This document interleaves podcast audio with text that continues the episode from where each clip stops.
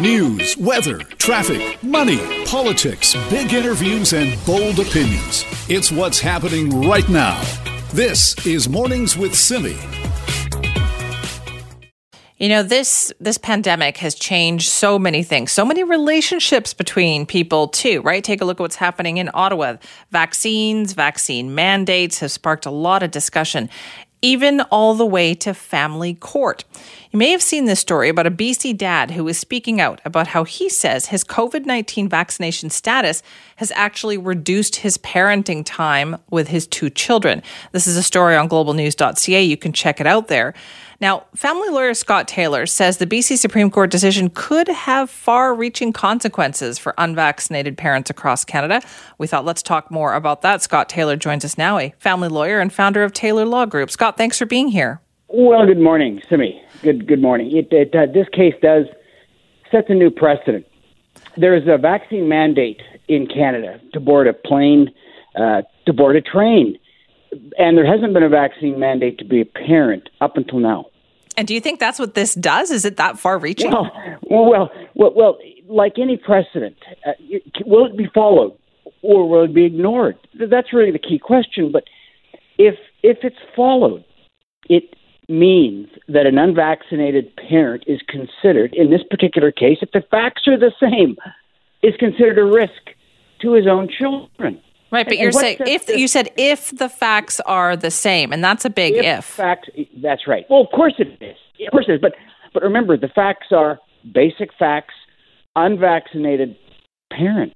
I mean, that, that that's the core of this case. It's an unvaccinated parent. Now, how many unvaccinated parents are there? How easy how easy is it to, to, to match this or to be similar to this particular case?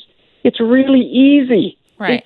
So easy. But Scott, so, how many cases like this are there across the country? Like this would seem to me quite extreme that you would end up going to court over something like this. Listen, Simi, um, when parents separate, there's typically quite a bit of acrimony between them, so, quite a bit, usually.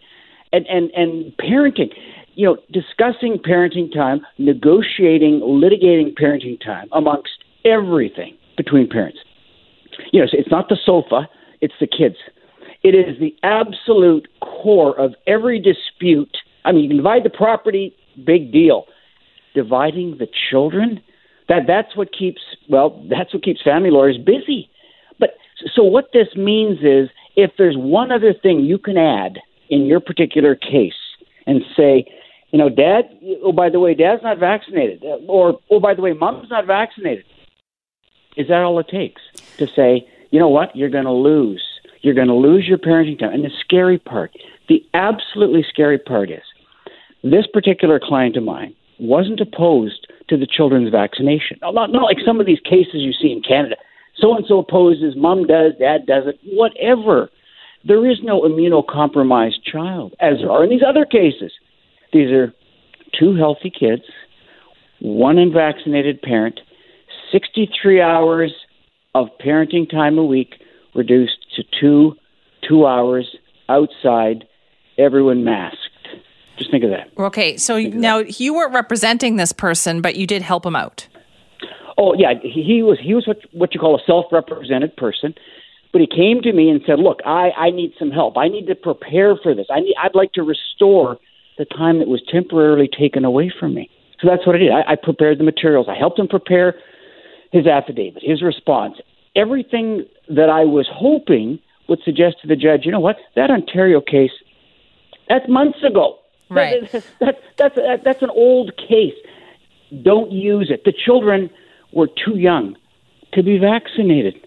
Scott, as well. I, I, wonder, I wonder though, like you're a family lawyer, so you see this yeah. happen, but how often does a case like this end up in court? Like, are there not mechanisms to oh. put it off to mediation or other avenues? Oh, well, you, you hope so. And, and there's more of a trend to, to do that. Absolutely. I mean, family uh, court is typically the worst place you want to be with your family with your with your family matter. And there's wonderful alternatives, whether it's negotiation, mediation, litigation. You're right; it, it's the last resort, absolutely.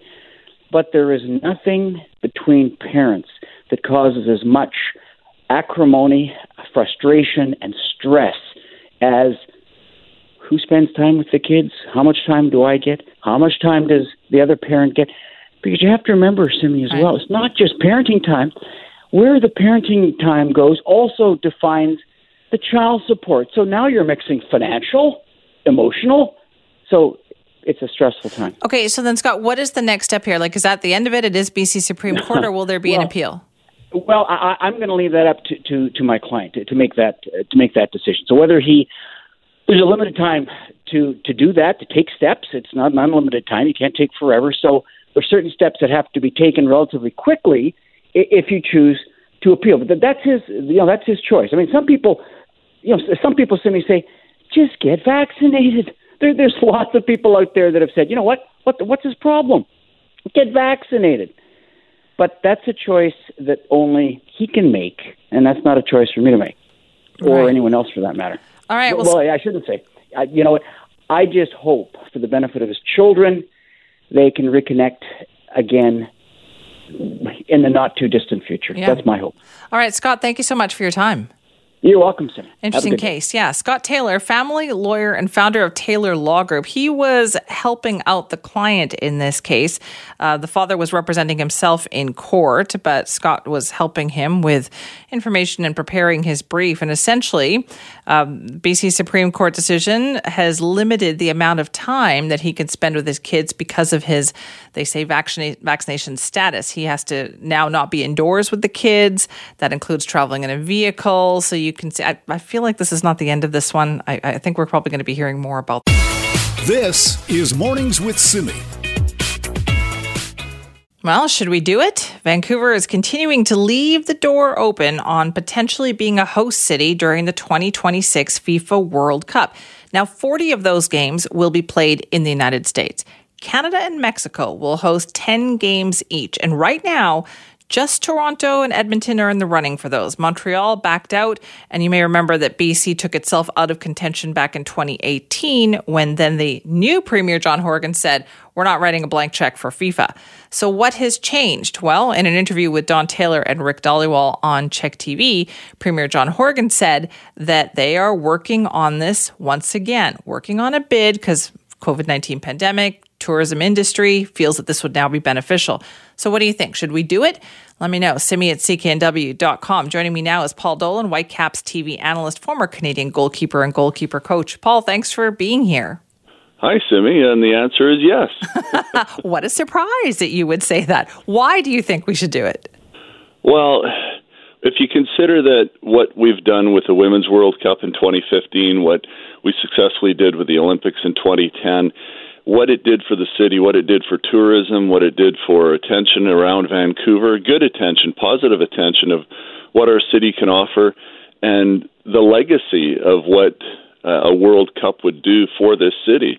Uh, never mind what it does for the game. We spoke about that last time, how it uh, increases attention around the sport of soccer, it increases registrations. Canada qualifying for a World Cup is one thing uh, and look at how well Canada is doing right now on both the men's side, where we're guaranteed lock to qualify for Qatar, and the women have just uh, won. Knock wood, Paul. Knock wood. You just said that right now. I'm, not worried about it. The way they're playing, that one percent chance is never going to happen. And the women obviously winning Olympic gold too.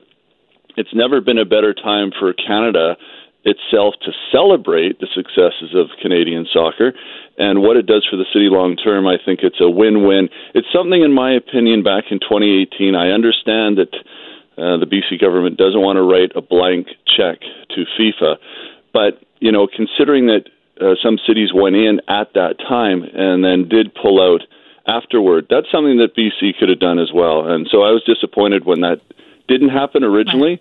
Uh, but the fact that they're talking again now, I think, is just fantastic. That is, do you think, the part that makes people uncomfortable, right? We're talking about FIFA here, and FIFA not exactly known for being good with money. Well, uh, I think one thing that maybe it's uh, a personal thing because I know Victor Montagliani, and um, you know he's a friend of mine, and he happens to be the Concacaf president and the FIFA vice president, and he lives just a few miles from BC Place. And there's no chance that the you know the the boy who grew up in East Vancouver is is going to allow Um, I know, and I know he doesn't run FIFA, but there's no way that he's going to allow Vancouver to be taken advantage of. You know, in the end, they do the right thing. And as I said, I think uh, BC could have backed out again at the end if they didn't think that the terms were right. Uh, I think that now, obviously, with the way things have changed over the last four years, as John Horgan said yesterday, that they can come to an agreement, and I think that could happen by the end of March. Oh, so you think this could ha- this is a good chance of being done?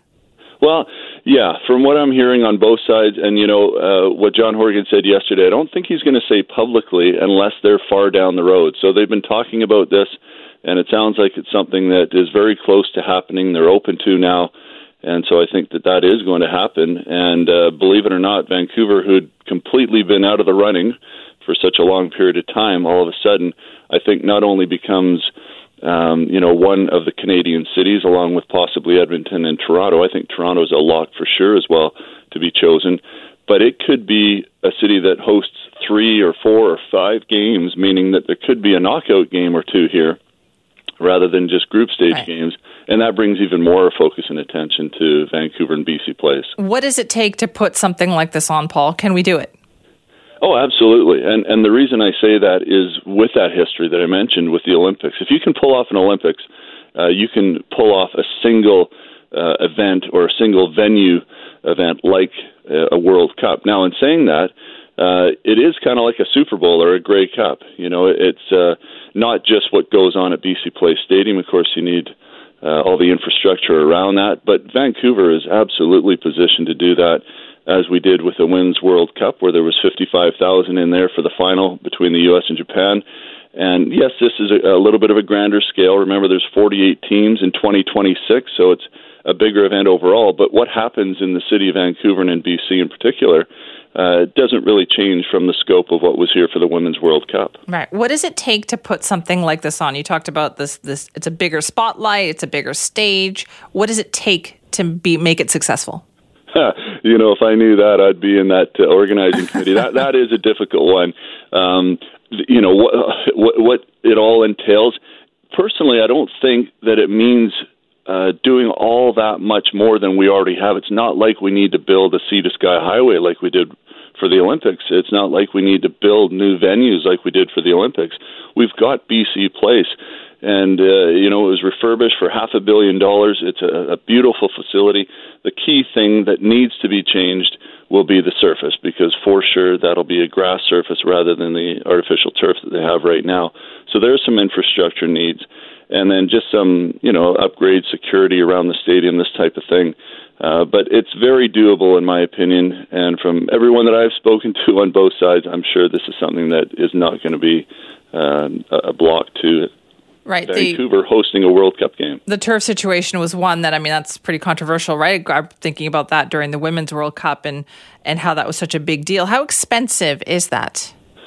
Uh, you know, it, it, it's it's not going to be a deal breaker by any means. It, it'll be a million or two, or maybe three or four, but it's not something that, when you're talking about the magnitude of a World Cup, is going to be something that uh, puts off Vancouver hosting a game. They did it when the United States hosted in 1994. Detroit, for instance, inside the Silverdome, I don't know if you remember that stadium didn't even have a removable roof like BC Place has uh, that can be opened up, but that stadium had the uh, artificial surface covered with grass and was a playable World Cup surface. Okay, so you're sounding pretty positive about this. yeah. You feel like uh, it's going to be done? I, I do think it's going to be done, and who'd have thought that even uh, just a few months ago? But this isn't just something I think that has overnight uh, been working on, uh, right. you know, to get to the point where we're at now. I think it's been something that, from day one, when it didn't happen, was a shocker to everyone. I think in the soccer community, it was, I think, a bit of a shock to FIFA as well at that point. Like, would you not even want to be on the list to be considered, where you could pull out later? I think it was a mistake by the BC government to so quickly say no. And I know that, you know, again, things are different four years ago, uh, but it was good to see John Horgan on the show yesterday on Donnie and Dolly kind of acknowledged that mm-hmm. it's something that we should be a part of and that they're looking forward to being a part of. We'll see what happens. Paul, thank you. Okay, thanks, Jimmy. Paul Dolan, Whitecaps TV analyst, former Canadian goalkeeper and goalkeeper coach, talking about the 2026 FIFA World Cup. Could we be in line to host some games? Premier John Horgan saying yesterday, yeah, it's back on the table. They're work trying to work things out. I'm going to be really honest with you here. I actually never thought that we weren't going to host the games. I figured at some point, how could you come to the World Cup to Canada and not have a couple of games in Vancouver? I always figured last minute they would figure something out, and it certainly sounds like they're heading down that path. This is Mornings with Simi. Well, good news for farmers and food producers in the hard hit flooding areas of our province. Now, the government announced yesterday a pretty big funding package to help them out, all those who were impacted by those record breaking floods that we had in November. It's about $228 million in provincial and federal money that will go towards needs not covered by existing programs or private insurance.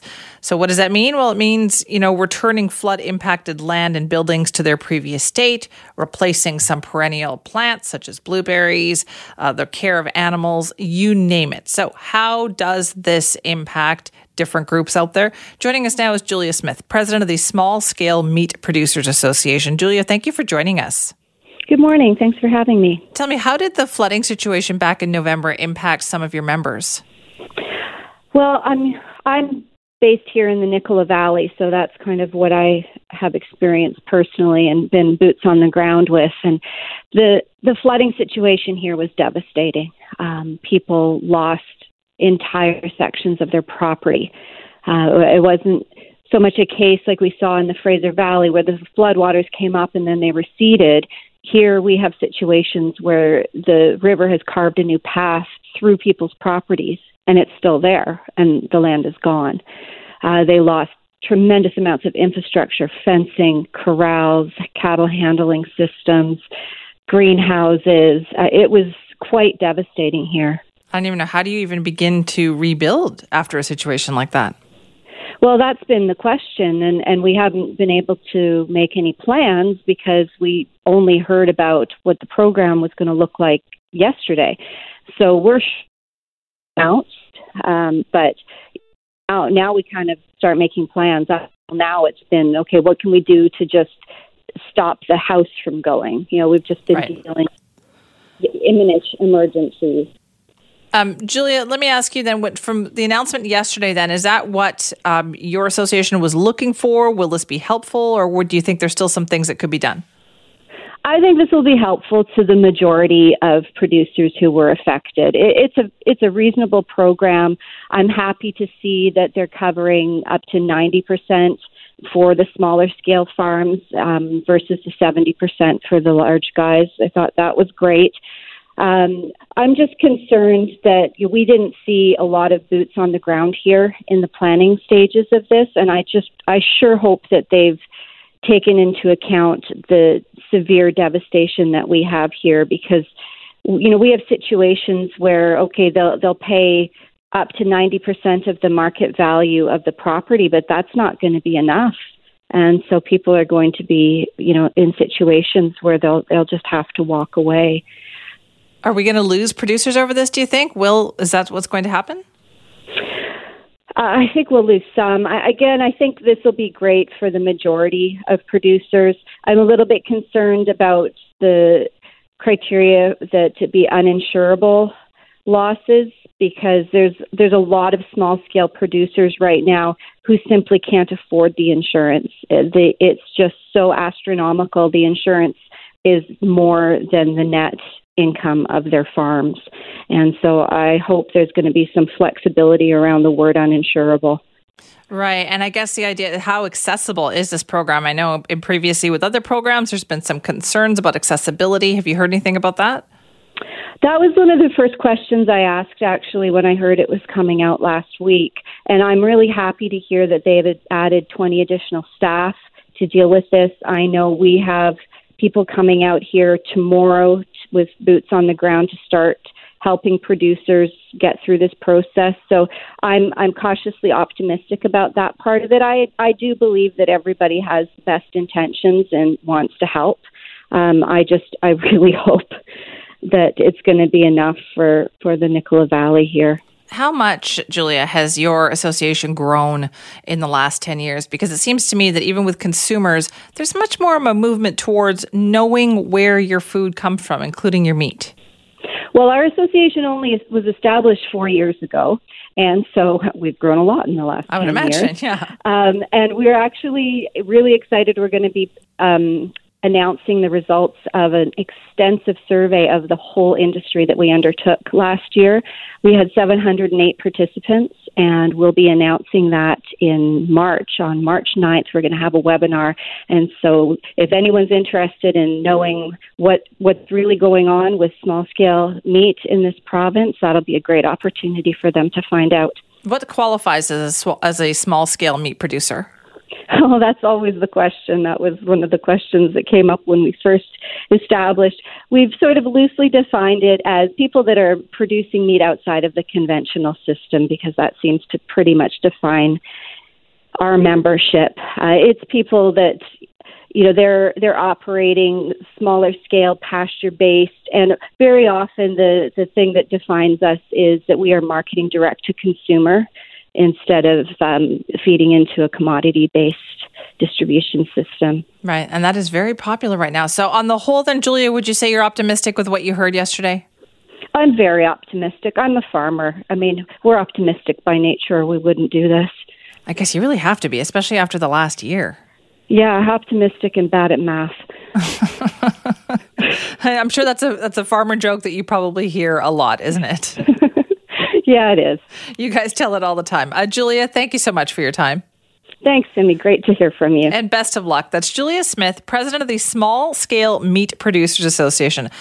I, for one, am fascinated. They, one, they only got started four years ago, and I can understand that because the growth in kind of direct to consumer ranching and meat producing has been, I would say, explosive over the last five years. I think you, as a consumer, I hear that from people more and more all the time is that I prefer to buy it directly from the farm this organization, this association helps, you know, farmers do exactly that. And they say, from what they heard yesterday from the government, they are optimistic. It's a package. It's about $228 million in provincial and federal cash, and it goes towards the essentially needs that are not covered by existing programs or private insurance. So it'll help farmers replant crops. It'll help with the repair of uninsurable farm infrastructure and care for animals. All the things that kind of would fall through the cracks not covered by insurance, this fund is supposed to help out with. This is Mornings with Simi. Housing affordability has been in this crisis like situation, it feels like, for a few years now. And yet, somehow, despite all of that, Canadians are somehow feeling optimistic about it. A recent poll showed that although home prices have definitely increased, there is hope and expectation that those prices will decline by as much as 20%. Where is this coming from? Our Raji Sohal joins us now to talk more about this. Good morning, Raji. Good morning, Simi. Yeah, it's coming from that announcement from the Bank of Canada where they told us uh, that we can expect interest rates to climb. And so that got people thinking, okay, well, if interest rates are going to climb, some people are going to fall out of the game of chasing for a home, and then maybe I have a chance. But I read that um, poll and I just thought, what? That is not what I am hearing amongst my peers. I mean, millennial friends of mine are seeing things very differently, and it's maybe the most pessimistic time of all for them. And I talked to this uh, one woman, May, and she and her husband are in their late 30s. They're entrepreneurs, they work in consulting, and they are solid income earners. They currently spend that income in great part on renting a very nice place downtown, but they've wanted to buy for a long time and they should be able to get into the market, right? With both of them making so much and they don't have any kids, but they have zero help from their family. So down payment is on them. Here's May. Um, we started with you know wanting a detached home but we are like these this, these prices are way too high. And also the homes are, are maybe too big for us. We're just two people. We don't need that much room. And then prices got even higher. And then we started looking for townhomes or condos. Prices got higher. We started looking outside of the lower mainland into the okanagan.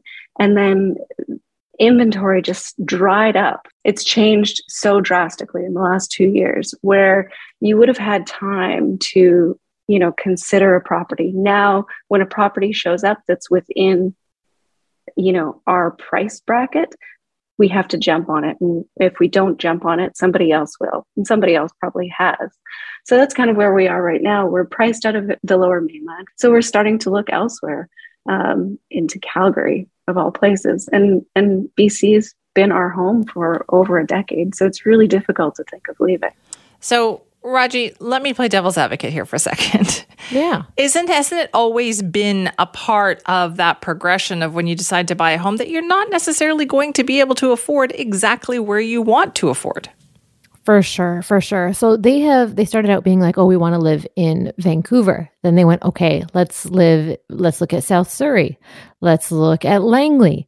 Um, and then those places, as you know, become also less affordable quickly too. Then they branched out and started going in the Okanagan. They were putting in offers on places and being outbid by others by hundreds of thousands of dollars. Uh, she told me about a case where they their only subject was subject to inspection and uh, they they lost their place in line. Um, so they're feeling pretty desperate, and it's to the point that yeah they're thinking of leaving they're going to a province where they don't have any connections but uh, where they feel like they can get a very good place like good value uh, and still have it be affordable but we get, so, in some cases, I feel like so stuck on thinking of families, right? Families sometimes are our default. And certainly I've known plenty of millennial and Gen Z couples who, who've moved out to Nelson or Pemberton, other places in BC, so they could have a little bit of land because that's what they uh, prioritized. But mostly because their families, they want that land. And here's a couple that's well earning, contributing a, a lot to their communities in Vancouver. They desperately do want to stay. They want to stay, Simi, but they could, yes, they could rent forever here, right? But they don't want to rent. May says there's too much instability and insecurity if you rent. If you think about our hierarchy of needs, safety and home is is at the very base of it. And it's not something that we have right now. I mean, with these increased housing prices comes increased rent uh, prices. So even though I feel safe in my rental relatively, my landlord could say, I'm moving back in and and then he could move back in for a brief minute and then increase the rent for the next person. Or, you know, he could the classic rent eviction. The idea with owning your own home means that we're locked into this price. I've purchased it for X number of dollars and I know within, you know, a few percentage points this is how much I'm going to be paying per month for X number of years. Whereas with renting, it can increase, you know, there's all sorts of instability. Our landlord could decide to sell tomorrow and and the new owners could decide to move in or decide to kick us out. And then we would have to move again and find a new place and uproot our entire lives all over again. So there's just no stability there, no safety.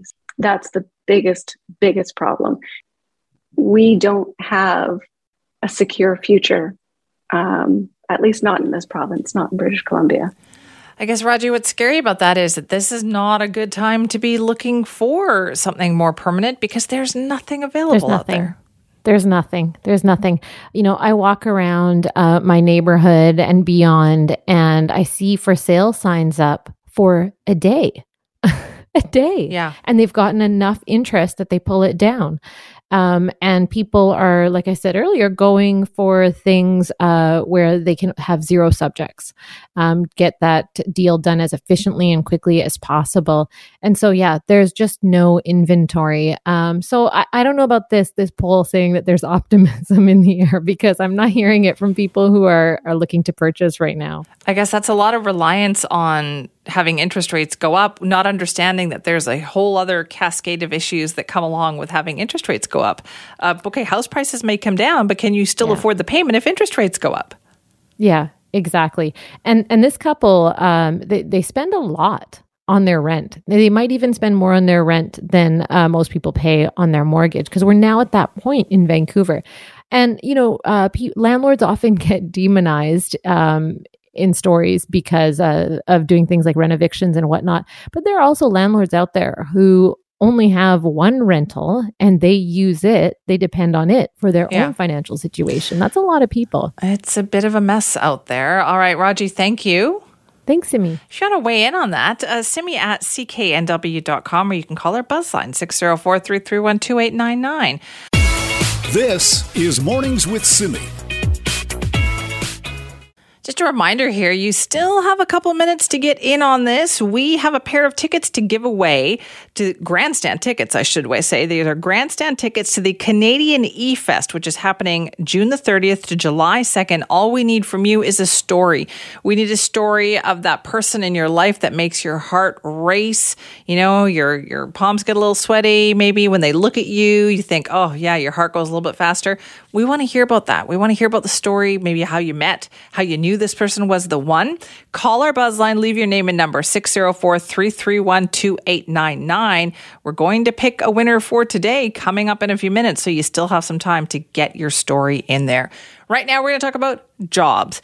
We got the forecast for British Columbia yesterday, and it turns out our province is forecasting more than 630,000 people are going to retire from their jobs through 2032. That's a lot of jobs that are going to need to be filled. Let's talk more about the labor market outlook for BC. Joining us now is Anne Kang, Minister of Advanced Education and Skills Training. Thank you very much for joining us. Good morning, Simi. Good to join everyone here. What do we know about the types of jobs that we're talking about? Well, we know that uh, there'll be a lot of uh, industries with uh, job openings. We're looking at uh, five industries that are on the top of uh, the list this year: uh, healthcare and social assistance with 14 percent. That's approximately 100 and sorry 142 million thousand job openings, as well as professional, scientific, and technical services. Um, the, the third category will be in retail uh, fourth category in construction, and fifth category in accommodation and food services. So five top industries. Right. It, so it sounds like then a lot of these jobs will require some kind of training or post secondary education. That's right. We're looking at these uh, high opportunity occupations. And what we mean by that is those with stronger demand and higher wages than others. So um, when we take a look at these uh, 100 top opportunities that we have here, 80 positions will require some sort of a degree, such as a bachelor's or, or a professional degree. Five would require an apprenticeship, and I'm working through that with Parliamentary Secretary of Skills Training, Andrew Mercier, on skilled trade certification. We also know that 38 of these categories will require a certificate or a diploma and only seven require a high school training. So we are going to be creating a climate where uh, lifelong learning is is um, a culture of British Columbia, where we're also going to make sure that uh, uh, advanced education here in British Columbia is affordable accessible and relevant to workers. Okay, how do we do all that though? Because that sounds very ambitious and not a whole lot of time. I mean, this is happening in the next 10 years. That, that, that's right, Simi. And we have been doing this since 2017. Um, we have supports uh, and, and, investments made in advanced education in terms of expanding the tuition waiver program for former youth in care, as well introducing adult free, uh, sorry, tuition free adult upgrading so that adults can go back to school. Uh, cutting interest on student loans, making um, our endeavors in advanced education more affordable, and creating the BC Graduate Scholarship Program, as well as opening, uh, expanding open education resources. So we have been doing this since 2017.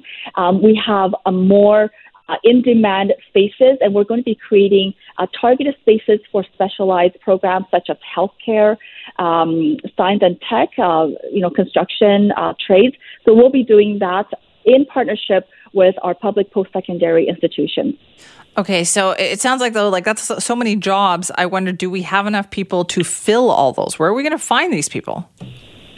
Well, one of the, the there's many multiple layers, but one of the solutions is here, right in British Columbia. We know that we have 150,000 people in British Columbia who are not working right now, but they want to work. And so uh, the career search tool that we have, uh, workbc.ca, our website is refreshed and we have new tools there so that users can search for careers of interest um, using eight possible filter categories such as region, where are you from, where are you living? I want to find a job here.